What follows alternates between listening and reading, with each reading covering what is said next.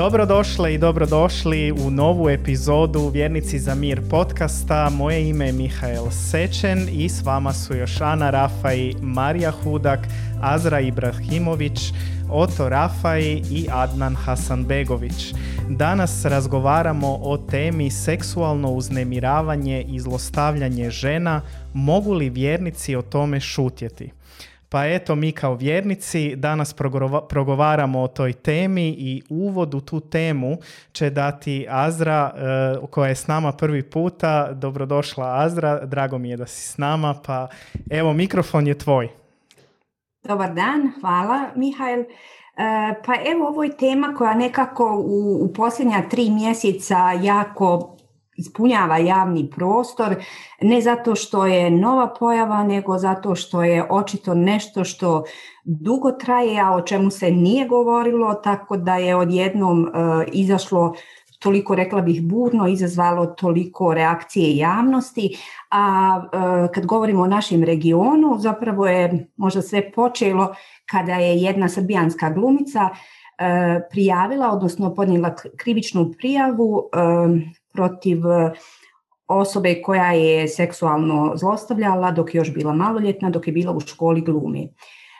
Nekako od tog događaja se formirala, rekla bih dosta spontano, jedna Facebook grupa, odnosno jedan pokret pod nazivom Nisam tražila, i tu su za relativno kratko vrijeme zapravo isplivala mnoga iskustva djevojaka, žena, djevojčica, čak i dječaka, mladića koji su imali iskustva seksualnog uznemiravanja i zlostavljanja, o čemu mnogi nikada nisu govorili ranije, nikada nisu zatražili pomoć, nikada nisu podnijeli krivičnu prijavu. Tako da, eto, to je, kažem, pojava koja je, nažalost, jako prisutna. Ona je zapravo, to je krivično djelo, međutim, pitanje je zašto se ne prijavljuje tako kao što se prijavljuje učestalo svako drugo krivično djelo. To je evo pitanje o kojem trebamo nekako i mi kao vjernici za mir govoriti. A po toj nekoj zakonskoj, da tako kažem, regulativi ili definiciji, seksualno zlostavljanje je svaki oblik neverbalnog ili verbalnog ponašanja koje zapravo je neželjeno i koje ima seksualnu konotaciju. Ono što bi možda vrijedilo, o čemu treba govoriti, jesu svakako uzroci. Zašto, šta dovodi do ovakvih pojava, zašto je to tako prisutno u društvu. Nažalost, ne samo u regionu, nego generalno u svijetu je problem tog rodno uvjetovanog nasilja vrlo izražen.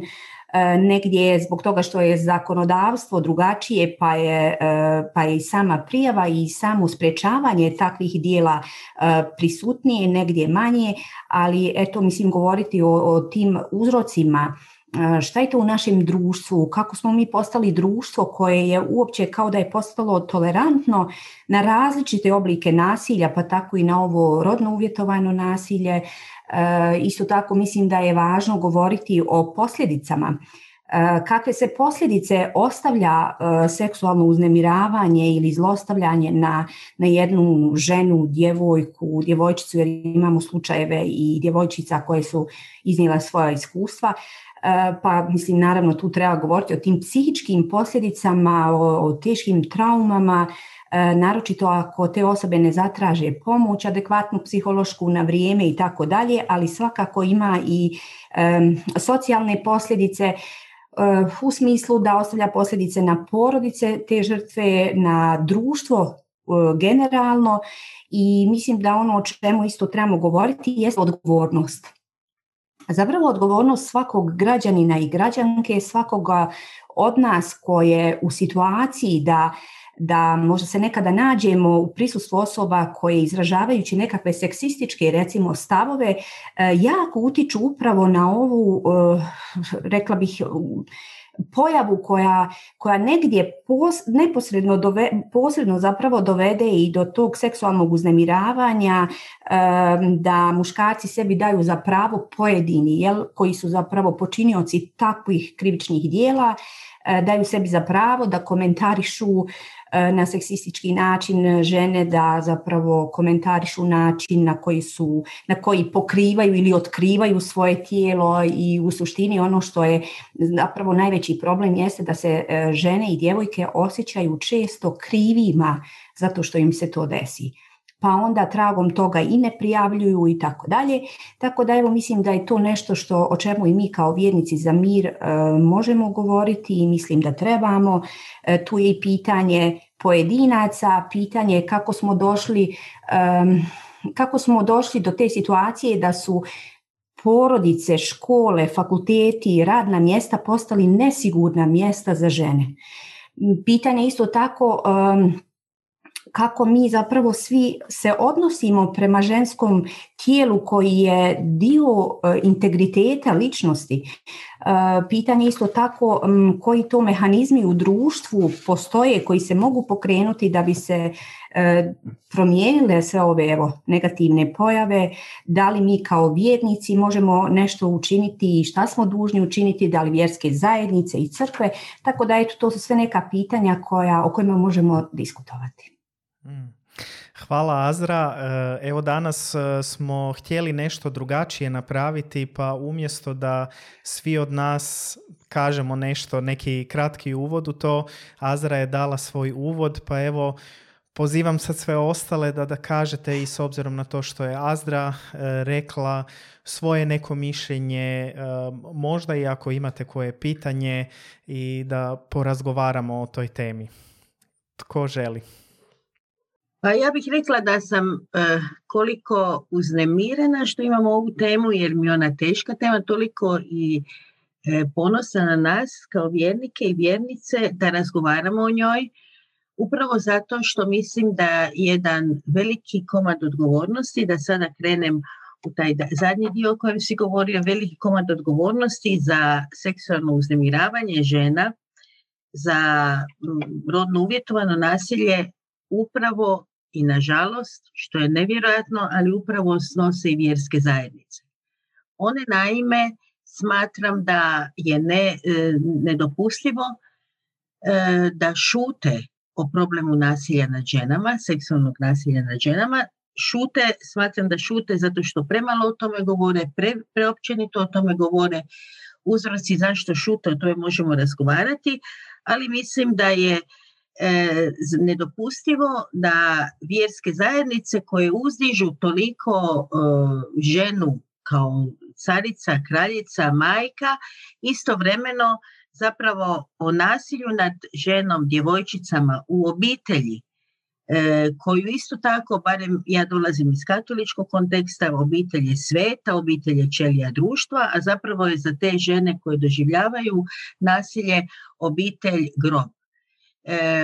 I za djecu, mislim sada i na pedofilske skandale i tako dalje. Znači taj dio, i mislim da je jedan od problema koji se ovdje dešava, s jedne strane zato što su i te naše vjerske zajednice, bilo crkve, bilo druge vjerske zajednice, one su izrazito patrijarhalne tvorevine u kojima žena zapravo i nema riječ i nema nikakvu ulogu odlučivanja, i to je jedan od razloga zašto je to tako. Znači ne mislim da ti ljudi koji su dio te zajednice žele nasilje nad ženama ili žele ga podržavati, ali ono što se dešava u tim zajednicama jest da su one pasivne prema nasilju i prema zlostavljanju žena, pasivne, ne znaju šta bi sa njime, pa je najlakše onda ga na neki način prikrivati, opravdavati, i zato smatram da je zaista dobro i što mi danas o tome govorimo i što uopće u javnosti se o tome govori. Mislim da je dobro bi bilo i dalje govoriti, zapravo da se to prikrivanje i pasivnost, kako bih rekla, da se pruži tome, odnosno da se prekine sa prikrivanjem i prekine sa pasivnošću. Hvala Ana. Oto, ti si htio nešto reći, reci.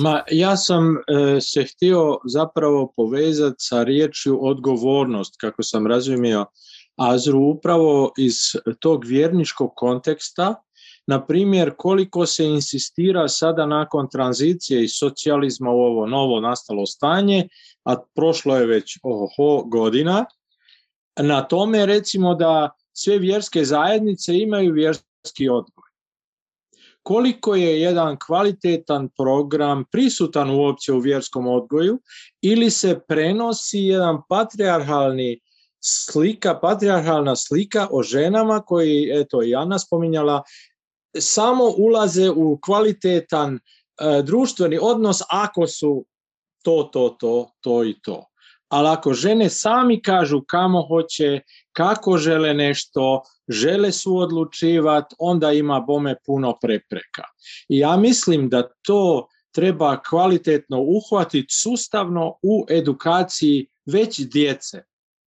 A pogotovo sad bi trebalo prvo učitelje ili učiteljice ili profesorice baš svjesno educirati o tim, kako bi rekao, teretima patrijarhalnog društva na djevojčice, recimo, ili žene. Eto, to sam htio reći. Hvala, Oto. Ja bih htio reći da je meni zanimljivo koliko zapravo u našem društvu, a mislim da i unutar vjerskih zajednica, ne postoji razumijevanje uopće seksizma i zlostavljanja i uznemiravanja i općenito granica. Ja mislim da ljudi nisu svjesni. Ono što mi je još jedno pitanje je, u principu mi je stravično kad muškarci progovaraju o tom problemu, najčešće je to nešto gdje niječu taj problem. Tako mi se čini, da je negdje prostor ispunjen sa time. I tu mi je možda jedno pitanje, i to bih htio postaviti vama ženama, što mislim da bi bilo možda i korisno za, možda poglavito zapravo ovdje slušatelje i gledatelje. Razumjeti što mi kao muškarci zapravo možemo napraviti, kako dići glas, a da ne dođe taj moment da ne pređemo neku granicu. To mi je jedno pitanje zato što radim i sa drugim nekim pitanjima nekih manjina, pa je uvijek to pitanje zapravo oni koji su saveznici ili saveznice. Uvijek je pitanje, i mislim da je dobro za koju god, ako pripadamo nekoj manjini, uvijek razmisliti i o tome koja uputstva i što možemo reći onim ljudima koji žele biti naši saveznici i saveznice. Što njima možemo reći, što oni mogu napraviti. Pa sad iz toga u biti želim postaviti jedno pitanje. Što je to što mi kao muškarci možemo napraviti da podržimo taj dio da se zaista progovori o tome, a da ne pređemo u taj neki dio gdje mi opet preuzimamo vaš glas? Ne znam koliko je jasno pitanje. Ako bih ja rekla, ono što mi prvo pada na pamet je da kada si ugrožen od nasilja, uvijek je dobro imati saveznika. Znači, uvijek je, i zapravo nisam sigurna, ne znam kako vi mislite, nisam sigurna da danas jako puno muškaraca govori protiv seksualnog zlostavljanja žena. Nisam sigurna da je to još tako da bi se moglo desiti opasnost da bi umjesto nas neko govorio. Možda, ne znam. U svakom slučaju, uloga žene da bude subjekt je tu bitna, tu se s ovom slažem. Ali ono što mislim, svijest o tome da seksistički vicevi podržavaju seksualno zlostavljanje, svijest o tome da patrijarhalno tumačenje naših vjera, naših svetopisamskih tekovina na koji su fundamenti naših nauka, da to podržava zapravo nasilje. To je zapravo vrlo zanimljivo, da zapravo se ovdje radi, po meni, o strukturalnom i kulturnom nasilju koje treba posvijestiti, i zapravo borba je u tome da to ljudi vide, da to kada recimo vidiš napise o tome, žena treba biti pomoćnica, treba dati njemu da on bude pravi muškarac. To ti je filozofija u kojoj sutra će on nju klepnut zato što je on glavni, a ona treba biti pomoćnica. Da to pomaganje, da to ostvarivanje muškosti, znači tu dolazimo i do tog pitanja, da se to dešava na jedan drugi način, da zapravo u katoličkoj crkvi postoji neki otpor prema ravnopravnosti žene. Hoćemo mi dostojanstvo, nećemo ravnopravnost. Ali taj vakuum između tog dvoje je već potencijal za jedno nasilje, odnosno za ono što onda će netko krivo tumačići Sveto pismo, po mom sudu krivo tumačići Sveto pismo, govori da je žena drugotna, drugovažeća. I da poniznost Marije kao jednog od likava, velikog lika u Bibliji, da je to zapravo uzor ženama. To nije uzor ženama, to je uzor svima nama. Tako da to su ta neka mjesta koja, mislim, čim netko o tome govori, bio muškarac ili žena, čim govori o tome, on otvara neke kanale da imamo zraka, kanale slobode. I tu je nešto što mislim da puno naših glasova doprinjet će da jedan puta ta magluština i ta baruština seksizma se isuši. Mislim da treba postojati svijest o tome da počinjavanje, seksističko obračunavanje sa ženama nije samo problem žrtve žene, nego je problem sviju nas. Da svako nasilje je problem sviju nas, da mi živimo onda u smradu. I da zapravo radimo na tome da svi ne živimo u smradu, ne samo žene koje su žrtve. Reci, Azra, izvoli.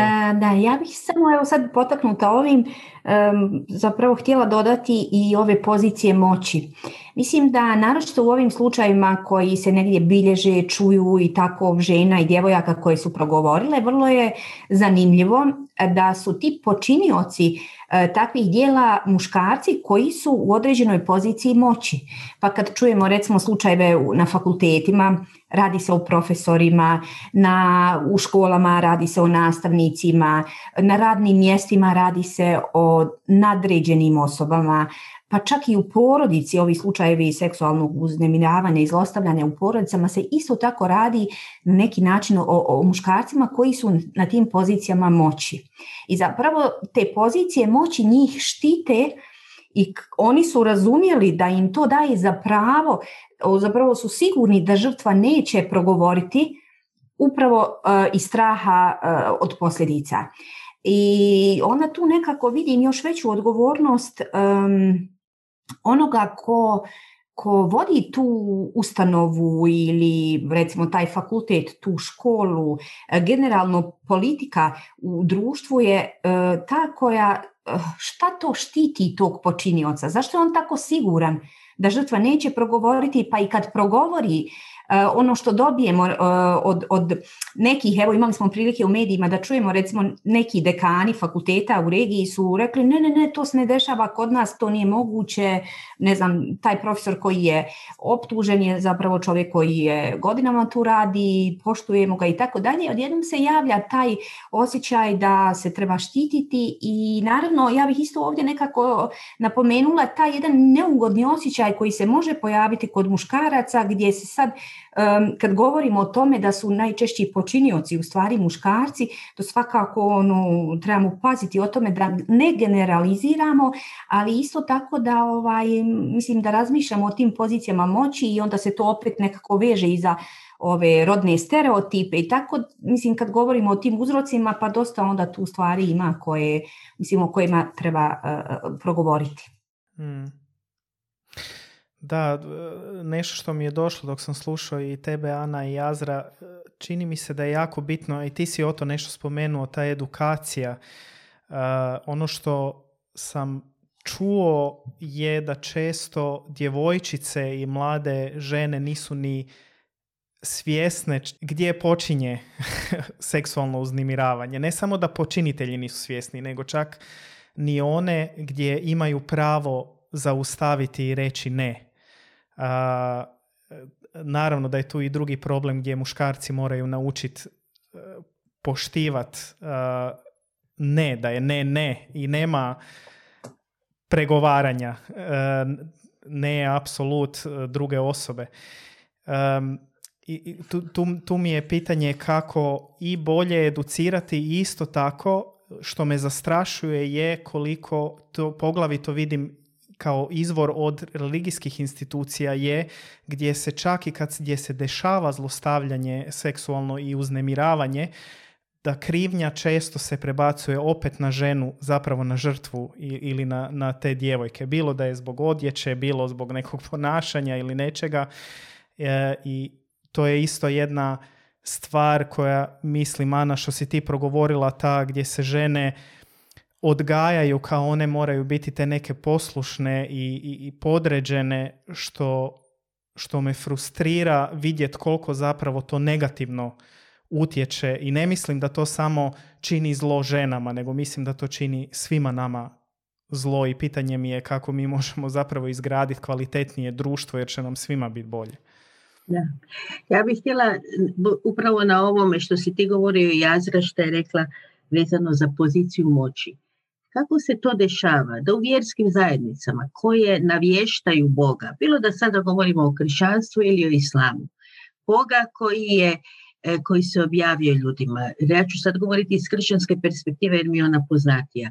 Boga koji je služio, Boga koji je bio za čovjek. Kako mi kao kršćani, i sada tu prozivam baš vjerske predstavnike koji imaju puno više utjecaja na zajednicu, kako ne prepoznajemo to zloupotrebu moći i kako ju ne prozovemo? Ne govorimo mi sada o tome da mi općenito pričamo o nasilju i općenito da ne smiješ biti zločest i da moraš biti moralan i da prije braka ne smiješ imati seks. Govorimo o tome da prozovemo one koji zloupotrebljavaju svoje pozicije moći. Kako to ne vidimo? Mislim, ako smo mi informirani kao građani, ja mislim da je svaki moj kolega koji je sada svećenik u župi ili još biskup ili ne znam što zna o tome. Kako o tome ne priča? Zašto o tome ne priča? Zar on to ne vidi kao veliki vjerski problem? Zašto sa tog aspekta to ne pogleda? Mislim, a onda druga stvar koju želim ovdje progovoriti i navesti kao temu je sasvim pogrešno razumijevanje poslušnosti. Kada ti, recimo, trpiš nasilje, nije Bog se objavio, nije, kada govorim iz kršćanske perspektive, nije se utjelovio, nije Krist bio na zemlji zato da bi netko trpio nasilje, da bi ga neko križem lupao. To su, konkretno dešava se u obiteljima koje jesu katoličke. Mislim, ne mogu ja njihovu vjeru mjeriti, niti im želimo povrgnuti to. Ali želim reći da se u krivo razumijevanje podređenosti, kao da je ona poslušnost Bogu time da si ti podređen nekom drugom čovjeku. Bilo da je to tvoj muž, bilo da je to tvoj šef, to nije poruka kršćanstva. Poruka kršćanstva je oslobođenje, a ne trpljenje nasilja. I mislim, to su te dva mjesta koje još bih se mogla, da je to nepravda, da mi, jer pazite, šutnja je suučesništvo. A suučesništva, šutnje, vi možete kad se vozite tramvaj vidjeti. Kad neko nekoga maltretira, sada tu mi govorimo o zlostavljanju žena, ali može biti neko pa zlostavlja bilo koga drugoga, često puta je žena jer se smatra slabijom, to je suučesništvo. Kako o tome mi nemamo propovijed? Ali ćemo imati o nečemu drugome što smatram da je puno manje po meni relevantno za temu ovoj o kojoj mi govorimo. Da, čini mi se da se vraćamo opet na temu odgovornosti. Reci, Adnane. Pa, ja bi se probao nadovezati, ali bacio bi jedan element koji mi se čini važan, tog odgovornosti pojedinca, ali i vjerskih zajednica. Naravno da kad kažemo vjernici za mir ili vjernici općenito za društvenu odgovornost, trebalo bi da reaguju na ovu vrstu baš brutalnog nasilja koje je, što je u najgorem smislu ili tolerisano ili tabuizirano i najčešće je zapravo opravdavano na jedan kulturološki način, jer je maltene nejasna granica mnogim ljudima šta je to nasilje, i danas su mnogi muškarci kao zbunjeni, ulazeći u ogroman prostor ne samo tih konkretnih žena, nego inače upravo po pitanju te moći koju se osjeća kroz taj jedan koncept odgoja koji jeste muškarcima, kako bi se reklo, privilegovani su u određenom smislu, da onda oni te svoje granice šire dok god im neko ne kaže nešto, bi se reklo, banalno rečeno, ali opet suprotno kod žena je nekako teže i sporije i jako opreznije moraju biti kroz čitav život, pa i onda u tom javnom prostoru interakcije sa drugima. I onda naravno i kad dođe do tih ispada, često ovo što je spominjana krivnja na ženu ide zato što je ona kao izazvala, ali to je upravo konceptualno kroz odgoj jedan strukturalno, možemo ga nazvati patrijarhalni ili ja ga ne bi zvao tako, ali je dio toga svakako u tom smislu kao nečega što se daju određene privilegije i to je staro, to je naslijeđena kulturna, reklo bi se sigurno kroz istoriju smo svedoci da je to bilo često prisutno, da nije ovo ništa novo, da tako kažem, naše, samo što isplivava u ovom obliku. Ja se sjećam isto kao u mlađim danima, nekada je toga bilo i da smo o tome razgovarali, ali je postojala druga vrsta, tada je porodica bila možda čvršća, postojale su nekakva drugarstva, neka savezništva o koje malo prije govorimo, nekakve pobuna protiv toga, ali u svakom slučaju je bio prisutan problem. Ono što je danas, čini mi se, dominantan problem kad govorimo o vjerskim zajednicama je što one ne samo da ne oglašavaju se o tome, nego i podržavaju to na jedan, ja bih rekao, perfidan način, kada žena, ili u ovom slučaju žena, da izlazi iz te kvadrata poželjnog ponašanja religijsko-konzervativnog, znači ako ona nije pokrivena recimo islamu ili ne znam, u kršćanstvu, u tom nekom uzusu i oblačenja i svega drugog, ako nije nekog, da se ne nameće previše, da nije vidljiva i tako dalje, onda su naravno vjerski lideri prešutno reći, pa dobro, to je nešto što je očekivano kad napuštate taj kvadrat takozvanog poželjnog ponašanja. Sad, to je jedno izrazito konzervativno tumačenje i ono je potpuno neprilagođeno vremenu i naprotiv, odnosno guši ponovo jednu žensku inicijativu u svemu tome. I ja mislim da je tu jednim dijelom neobrazovanost ovih vjerskih lidera i ljudi iz vjernauke i tako dalje, svećenika, imama i tako dalje, ali mislim da postoji tu jedna generalno slobodno nazvat licemjerstvo, da se tu ne poznaje dovoljno vlastita vjera i zapravo se podržavaju određeni stereotipni koncepti moći gdje su i oni jako upetljani. Poznato je ovaj zavjet šutnji u katoličkoj crkvi o pedofiliji. Imamo mi slične probleme u islamskoj zajednici sa imamima koji su seksualno uznemiravali maloljetnice ili maloljetnike, pa se o tome ne šuti, čak i ne smjenjuju, nego i samo maknu da nisu u javnosti. Tabuizira se taj problem. To je jedan zavjet šutnje, jedna mafijaško ponašanje koje je neshvatljivo u tom smislu. Zašto oni to rade, to je nejasno, ali mislim da je jako hipokritično i u kontradikciji sa učenjem vjere u svakom slučaju.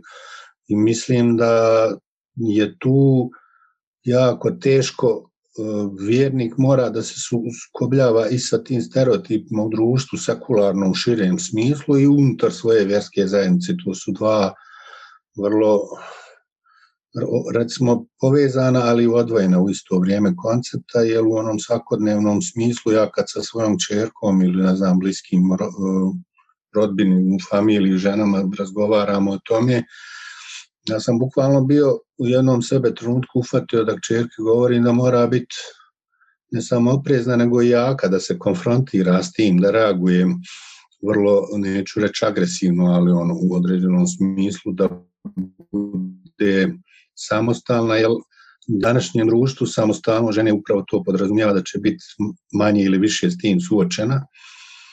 Sad, to je ono što onda sam imao rasprave o tome da li onda mi puštamo muškarce da budu takvi ili kako uopšte taj koncept mijenjati, a to je nešto što je potpuno sistemski potrebno, ovo što je spominjana edukacija od klasičnog obrazovnog sistema i u vjerskom kontekstu i tako dalje. Mislim da je to poširok problem i da je on strukturalni i da vjernici mogu unutar svojih zajednica, prije svega reagovati, a i kao građani u svakom smislu i ne znam, da, Toliko za sad, još ću se možda nadovezati kasnije. Evo, ja bi se ovdje isto uključila u današnju temu razgovora, znači seksualno uznemiravanje žena. Pa bih, ja sam razmišljala u vezi te teme, znači, eto, svi znamo da je negde u ovom zadnjem periodu ovdje u Srbiji je počelo ta tema malo više da se analizira od kad je ta jedna naša glumica prijavila, jel, to seksualno uznemiravanje sa strane njenog profesora, pa je onda u cijelom regionu se polako počelo odmotavati klupko, kako bih rekla, jel, u raznim sad već oblastima, ne samo u oblasti glume, već i počelo se više na tu temu nekih stvari, jel, reagovati i odvijati, a između ostalog, recimo, određenim žrtvama ovdje kod nas je, neki su govorili da zašto nisu prijavili pre, jel? Zašto su čekali toliko da bi prijavili žrtvu, jel? Može doći do zastarevanja slučaja i tako. E onda sam ja razmišljala na tu temu, znači šta je to bilo što ih nije pre natjeralo da se oglase. Znači, ja mislim da su već o tome pričali i Ana i Azra, ali evo, znači, postoji taj neki strah od toga da im neće niko verovati. Znači, nastao time što su u prethodnim slučajima krivili žrtvu ili joj nisu verovali, što može doći, što je posljedica, znači da će sad neki imati strah od toga da prijave, ili nepoverenje, također sramota, manjak samopouzdanja, pa čak i osjećaj krivice, jel? Baš o tome što smo i pričali već malo pre. Ali dok sam se pripremala za ovaj podcast, ja sam negdje sam pronašla da je po najnovijem zakonu ovdje u Srbiji ima da država reaguje i ako žena ne prijavi zločin, nasilstvo.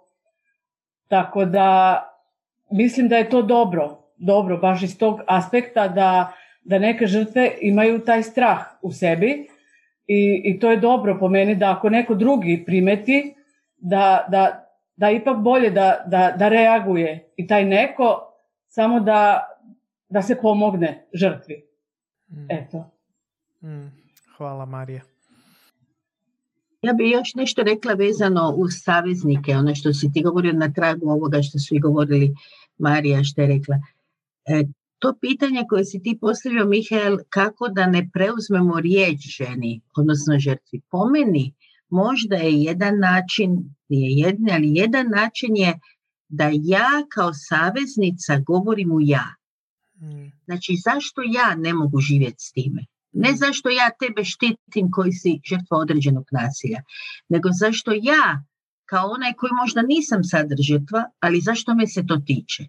Mislim da tim načinom dolazimo do nekog ravnopravnog odnosa, a ne da sam ja pokrovitelj žrtve.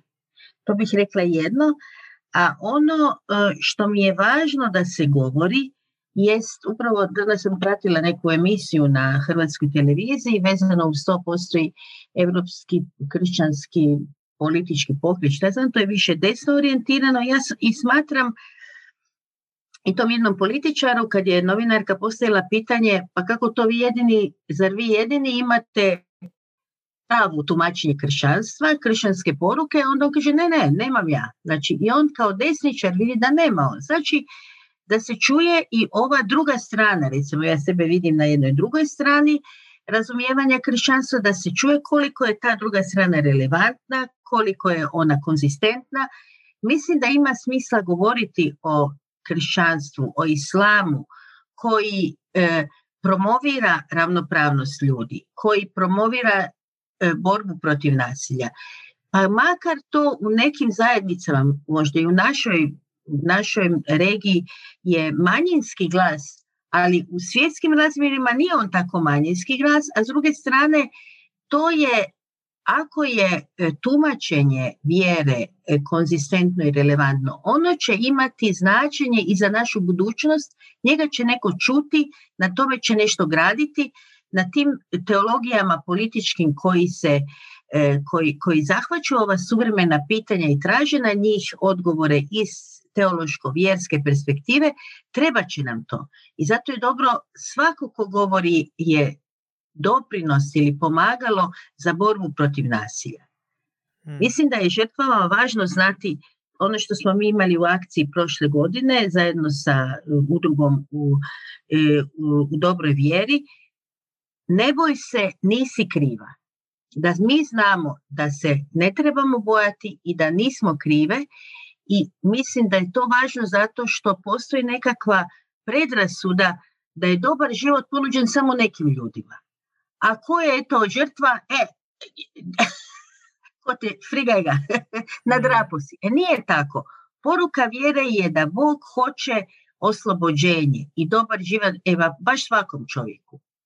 Od onog bogataša do onog koji je zgažen. Da svakome hoće. I mi smo na strani Božoj kada se za to zalažemo. Da svaki čovjek ima pravo na ispunjen život i da mu to, da damo tu poruku. To je naša poruka ljudima. Da damo poruku da, bori se za svoje pravo, bori se za svoju slobodu. To je volja Božja. A nije volja Božja da ti neko tlači. Ja bih isto samo, evo baš tragom ovoga, da u suštini tim seksualnim uznemiravanjem žene mi zapravo dolazimo do toga da je ugrožena njena sloboda, da vrlo često ugrožen njen život, ugroženo je njeno dostojanstvo. A mislim da upravo evo ovo i islam i kršćanstvo, osnovna načela počivaju upravo na tome, na zaštiti života, slobode, dostojanstva, i onda sve drugo je nekako u sjeni, da tako kažem, tih osnovnih načela. Pa mi onda to se ponovo vraća na, bez obzira... kako bih rekla, ljudima ne možemo uskratiti pravo da tumače vjeru kako hoće. Problem je onda kada to generaliziraju i kad zapravo smatraju da je to jedino ispravno tumačenje. Međutim, ono što svakako, mislim, o čemu treba voditi računa, da počinioca jednog takvog dijela ne amnestira to što se žena nekako ponašala, ili ako sad gledamo iz nekakvih, recimo, tih vjerskih, ovo što je Adnan spominjao, kako u islamu postoje nekakve smjernice, ne znam, za oblačenje ili nešto, to uopće zapravo u samom kontekstu islama se i govori o tome da svaki čovjek odgovara za svoje djelo. Neće žena biti kriva zato što je bila napastovana, i mislim da se tu malo i miješaju teze, jer ponekada iz tog patrijarhalnog tumačenja vjere upravo ide to, ti si odgovorna za to kako ću se ja ponašati. Pa to je suprotno osnovnom, evo sad kad govorimo o islamu, jer mi je to najbliži kontekst, potpuno suprotno osnovnom islamskom načelu. Znači, ti ćeš biti odgovorna za ono što sam ja uradio. Mislim, nema smisla.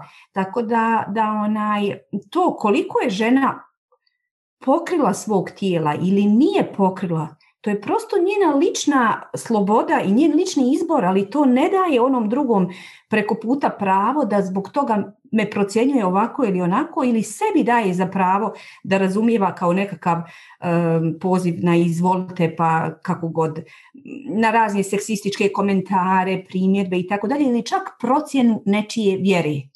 Tako da ono što jeste stvarno, mislim, veliki taj utjecaj patrijarhalnog posmatranja uopće tih i rodnih uloga i svega, koji su duboko ušli i u vjeru i među vjernike, jedan veliki problem. Mislim da to, evo, kad mi govorimo o tome iz različitih vjerskih konteksta u smislu kršćanstva i islama, da ono se prosto, mi isto živimo to kršćanstvo i islam.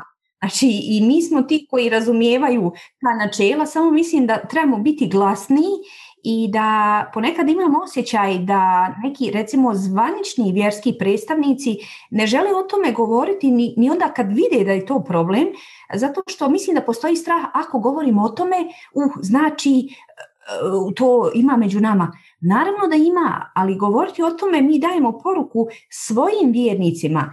Ljudi, pazite šta radite, imate odgovornost, morate Morate biti odgovorni za ono što radite ako ugrožavate nečije dostojanstvo, život, slobodu.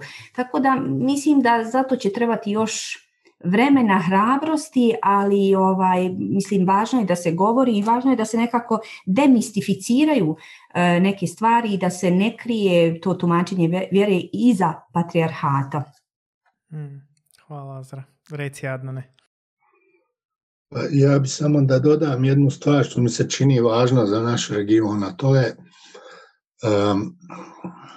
čuo sam recimo da je čovjek koga je glumica optužila za zlostavljanje bio recimo prijatelj Markana, onog Željka Ražnatovića, što mi je onako bio samo signal, podsjetio me na tu kod nas prisutnu nešto što je još uvijek prisutno, a to je taj jedan, nazvat ću ga, ajde, nacionalizam koji je unutar sebe nosi tu jednu, neđe sam pročito, toksični odnos prema muskulitetu, odnosno tom inače odnosu među polovima i rodnim ulogama, upravo zato što je etika onda svaka potopljena. U svakom slučaju, ako vi još uvijek imate veličanje jednog koncepta ratnih zločinaca i sve ono što smo svjedočili u 90-ih i što se i dan danas preljeva na naše vrijeme.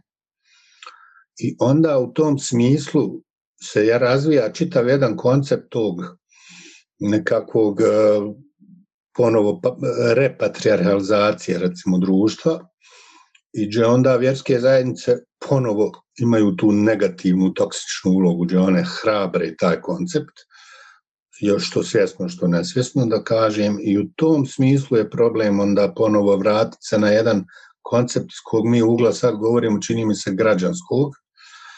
Recimo da je na zapadu uspjela ta građanska koncepcija da zavlada i u tom smislu se na taj način sad očekuje od države ili zajednice da reaguje, a mi još uvijek imamo malte ne veličanje ljudi koji su silovatelji. Što je to ostalo tabu, to je sad drugo pitanje, možda ne za ovu temu, ali je svakako povezano psihološki sa desetinama mladih ljudi i stotinama koji će slijediti na ovaj ili onaj način. Ja se sjećam da je kod nas u ratu, poslije rata su bili heroji, njihove slike onako do pola goli muškaraca koji su nekakvi heroji, a za koje se znalo da su kriminogeni silovatelji, ali su eto bili igrom istorijske okolnosti nekakvi branioci, ratnici, ali su bilo vrlo problematični i onda vi imate čitav jedan talas koji vam jednostavno okupirao javni prostor, jako je teško, onda se morate i protiv toga paralelno sa ovim boriti. Hoću da kažem da je reagovanje u tom širem sekularnom prostoru se tiče i tih elemenata, zato što su vrijednosti građanskog, vrijednosti tog liberalnog povezano sa feminističkim idejama, jako su u kontra poziciji od svega onoga što smo mi imali godinama unazad i danas imamo, i odatle je ta jedna destruktivna uloga i vjerskih zajednica koje još uvijek njeguju tu vrstu nekakvog muškosti koja je zasnovana na ratničkom, ne znam ni ja, herojstvu, koje onda sa sobom može vrlo lako da povuče seksualno nasilje, znači u tom jednom atmosferi divljeg zapada. Jako je, meni stalno sad se prisjećam i to kad ne funkcioniše sistem, kako je opasno za sve ljude, a kamoli za nezaštićene i tako dalje, ali u svakom slučaju hoću da kažem da je jako bitno da se taj moral pojedinca jako tiče ti kolektivnih politika, identiteta i dominantnog diskursa kojem zajednica ide. Što je više te prostora slobode, onda će se i stvarati prostor za ovo čemu mi govorimo, borbu protiv ovoga. Zato i postoje te snage koje su protiv toga i politički, ja bih rekao. Hvala, Adnane. Da li ima još netko, s obzirom da se približavamo kraju, a ja bih vas, imam još jednu zamolbu na kraju da date jednu poruku, da li netko ima još nešto bi htio podijeliti da gori? Ne znam koliko smo to rekli ali možda meni stalno pada na pamet dok me slušam to idealiziranje obitelji, idealiziranje žene ili romantiziranje pogleda ili mitološko gledanje, da zapravo propitivanje tog romantizma ni u čemu ne znači negiranje važnosti obitelji. Ali ajmo vidjeti što je to zapravo, što su to kvalitete koje mi podržavamo. A umjesto da se nekakva šablonizirana obitelj nudi i ako se dira u tu šablonu ili taj stereotip, odmah se proglašava da nisi ili dobar vjernik ili dobar Hrvat ili dobar ne znam šta dobar, dobra žena, ne. A zapravo ti diraš u šablonu koja skriva nasilje, a ne u šablonu koja štiti obitelj. Je li obitelj, mislim, to smo mi imali tu temu isto kada je u Hrvatskoj u Ustav unesena rečenica da obitelj čine muškarac i žena. Šta smo s time dobili?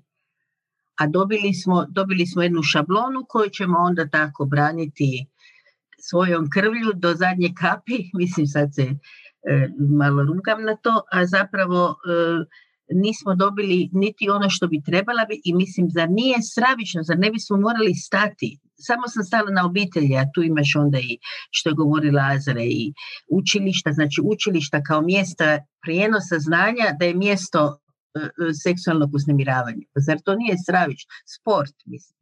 Ali sada se samo zadržim na obitelji, zar nije stravično da je bilo tko jedan, a ne toliko, i žena i djece, izložena unutar vlastitog doma nasilju koje je toliko desilo, a koje se prikriva i tabuizmom. Meni je to stravično. Meni je to za zaustaviti i mislim, ne možemo preko toga prelaziti ili bilo što, i zar nije, i recimo kad se ona kaže šta nije prije rekla, šta nije, gdje si ti koji postavljaš ta pitanja, na čijoj si ti strani, šta ti podržavaš, šta hoćeš time reći, šta da je rekla godinu dana poslije maltretiranja onda je to ok, a 20 godina više šta je?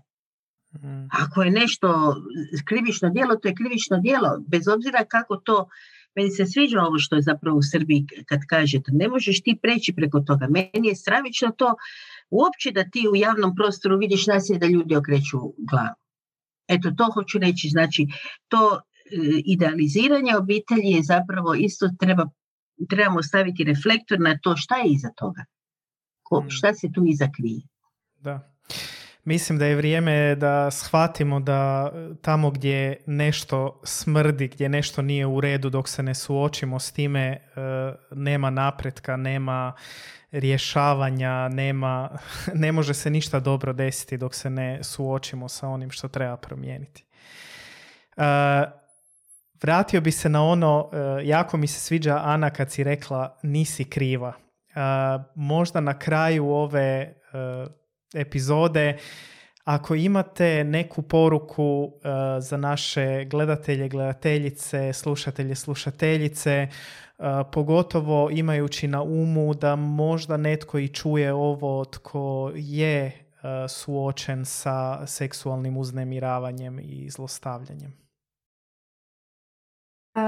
Evo, ja bih zaista upravo od ovoga krenula, možda ako postoji neka žena ili djevojka koja trpi tako seksualno uznemiravanje ili zlostavljanje, osim ove spoznaje koja je prva da ona nije kriva, bez obzira kako izgleda, kako se obukla i tako, nije kriva za ponašanje druge osobe, da svakako se usudi prijaviti, to je krivično djelo i ima pravo da ga prijavi. S druge strane, da potraži pomoć, da s nekim razgovara, jako je važno da podijeli to iskustvo, da se ne boji osude, jer evo, nismo mi samo jedna grupa koja govori o tome, jako veliki broj ljudi govori o tome koliko je to loše i koliko su zapravo na strani žrtve, a s druge strane evo ova svjesnost da preko puta nas je uvijek ljudsko biće, jedna Božja kreacija koju mi prosto smo obavezni čuvati dostojanstvo, slobodu te osobe koliko i vlastitu, tako da evo nekako bi time i završila. Hvala, Azra. Jako mi se sviđa što je Azra rekla, baš je sažela one po meni ključne točke, Ako govorim o saveznicima ili onima koji su pored nasilja, ima ona slika onih majmuna šta nije rekao, znaš, prekrije usta, pa on ne čuo, pa ne oči. Ti budi suprotno toga. Pričaj, gledaj, slušaj i strukturalno nasilje, o kojemu mi tu govorimo, kulturno nasilje. Reagiraj, moja kćer je rekla, kaže, kada ima takva nekakvi vicevi, recimo seksistički, kaže, ja često put znam pitati kako to misliš? Šta, kak si to mislila tako? I kaže, onda se ljudi zbune, jer počinješ ih zapravo ispitati, pa to se tako radi. Kako to misliš? Ja ne razumijem, veli ona, daj ti to meni objasni. Dovedite onoga koji je svjesno ili nesvjesno. Ljudi rade neke stvari ne da hoće, nego tako, ponavljaju kako su vidjeli. Svjesno ili nesvjesno, dovedi ga u nelagodu, jer to je njegova šansa da se mijenja. Hvala, Ana. Ima li još netko neku poruku?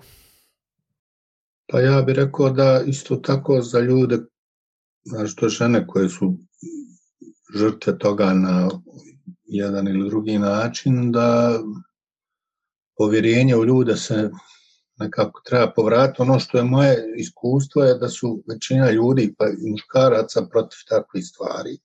Da će se moći naći saveznici, nekad nije lako, našto ako je to unutar porodice ili bliski ljudi se desilo nasilje, ali da je većina ljudi sa tom nekakvom osjećaju da to nije dobro.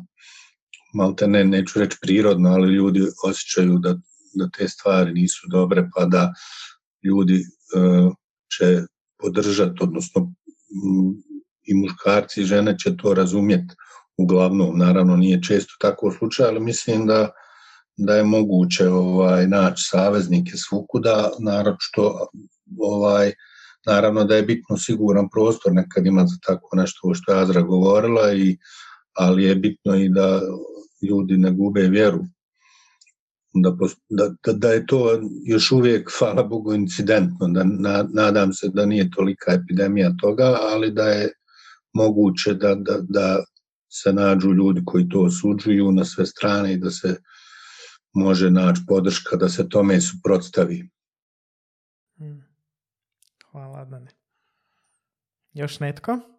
Pa ja nekako, meni se čini, ja bih volio da se u edukaciji zaista vodi brigu. Baš zato mi je to važno da se posvješćuju rodne uloge, da se radi i sa dječacima i sa djevojčicama, dok su još da tako kažem, u osnovnoškolskom, kada se ti suodnosi, naravno u socijalizaciji, da tako kažem, teku u našim društvima drugačije nego kad u Finskoj ili u Švedskoj, ali hoću reći da mi moramo raditi na tom prisebnosti, da uče se i djeca i odrasli o prisebnosti, da jedan seksualni nagon nije svevladar naših suodnosa. Ono, možeš raditi na tome da muškarci rade na posvješćivanju toga šta je to, šta, gdje sam slab, gdje ovo, gdje, a ne, to nisam se mogao, ne znam što. Nema izgovora za integritet, to bih volio nekako da djeca saznaju. Imaš integritet duhovno i tjelesni. I tu nema, samo u dogovoru se to, da tako kažem, ulazi u nečiji prostor, a ne nasilu. I to, mislim, to će graditi jače društvo onda, kako bi rekao, jače osobe će stasati da bi bilo onda i društvo kvalitetnije, humanije. Hvala, Oto. Dobro, ja bih samo još dodala kao da ostanemo na tom rezimeu nekom. Znači, nisi sama, nisi kriva i reagujmo na vrijeme. Hvala vam puno na ovom. Evo, ja osobno sam inspiriran i nadam se da će i gledateljice i gledatelji, slušatelji i slušateljice biti inspirirane i dalje razgovarati o ovoj temi. Mislim da moramo razgovarati, da ne smijemo šutjeti o ovoj temi, da trebamo proširiti definitivno tu svjesnost da djevojke i žene ne nose krivnju za ono što im se događa i da muškarci nose odgovornost, da svatko od nas ima odgovornost za svoje ponašanje. I podvuko bi ono, nisi sama, u redu je tražiti pomoć. Mislim da mi nekako poznavajući našu regiju nekad nas je sram i mislimo da sve moramo sami. Ne moramo sami, zahvalan sam da postoje uvijek ljudi koji su tu, koji žele pomoći i podržati i koji su podrška i naravno, i kao što si ti Azra rekla, ima i profesionalna i stručna pomoć terapeuta, psihologa koji tu mogu biti velika podrška. Hvala vam svima što ste bili s nama. Ovaj podcast možete naći na našoj web stranici, adresa je u opisu ovog podcasta. Isto tako postoji samo audio verzija ako želite slušati bez da gledate sliku preko raznih podcast aplikacija. Ako imate možda neki prijedlog ili upit za neku temu koja bi vas zanimala, možete isto tako predložiti preko naše web stranice, postoji tamo način na koji nas možete kontaktirati. Šaljite nam svoje razmišljanja, kako vam se sviđa ovaj podcast.